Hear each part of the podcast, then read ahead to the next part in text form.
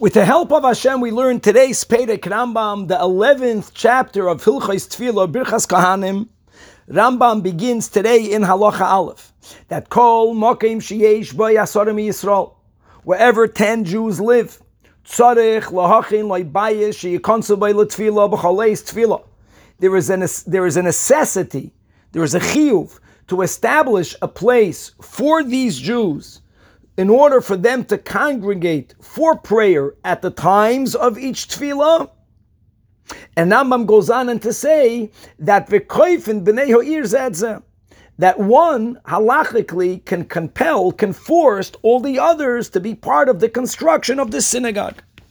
In other words, there's a mitzvah chiyuvis that falls upon that goes into effect on 10 Jews or more that live in a location that doesn't yet have a shul, that they are mechuyev to build a shul. In Likkutei Sichos Chelik Lamed Vav, referring to page 128, this is Asich and Truma.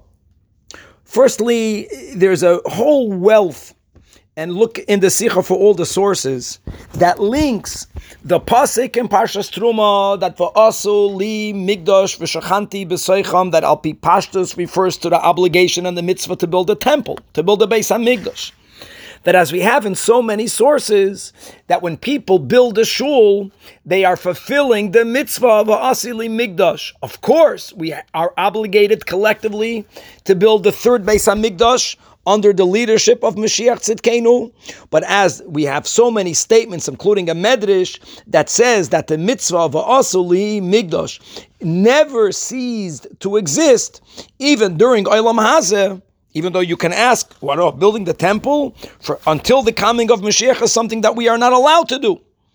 So what's the pshat that it never ceases to exist? This refers, Ein it refers to the mitzvah to the obligation and to the mitzvah of building a Migdosh Ma'at.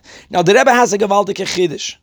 The Rebbe holds that when a person in his, in her private home will designate a place that should be used to daven, a place that should be used to connect to God, this is also part of the mitzvah of Asili Migdosh v'Shachanti b'Soicham. Indeed, as Chazal tell us, b'Soich kol echad v'achas. I, Rebbe says, look inside the Rambam. Today's Perek Rambam, all we read about is the obligation that one has one on the other. When you have 10 Jews living in a city where there's no Beis HaKnesses, there there's this obligation that, com- that one is allowed to use to compel the other to participate in the building of. But the Rambam doesn't mention anything regarding designating a place in your home for prayer. So the Rebbe says that as we find in many other mitzvahs, there is that which we call a mitzvah chiyuvi and something else that's called a mitzvah kiyumi. A mitzvah chiyuvi means a mitzvah that we are obligated to keep. And then there is another level in a mitzvah. It's a mitzvah that you are not obligated to keep, but if you choose to do it, then you are actually fulfilling the mitzvah. And so learns the Rebbe regarding the mitzvah of Asali Migdash, aside of the literal application of the mitzvah, that there is a chiyuv on the entirety of the Jewish people.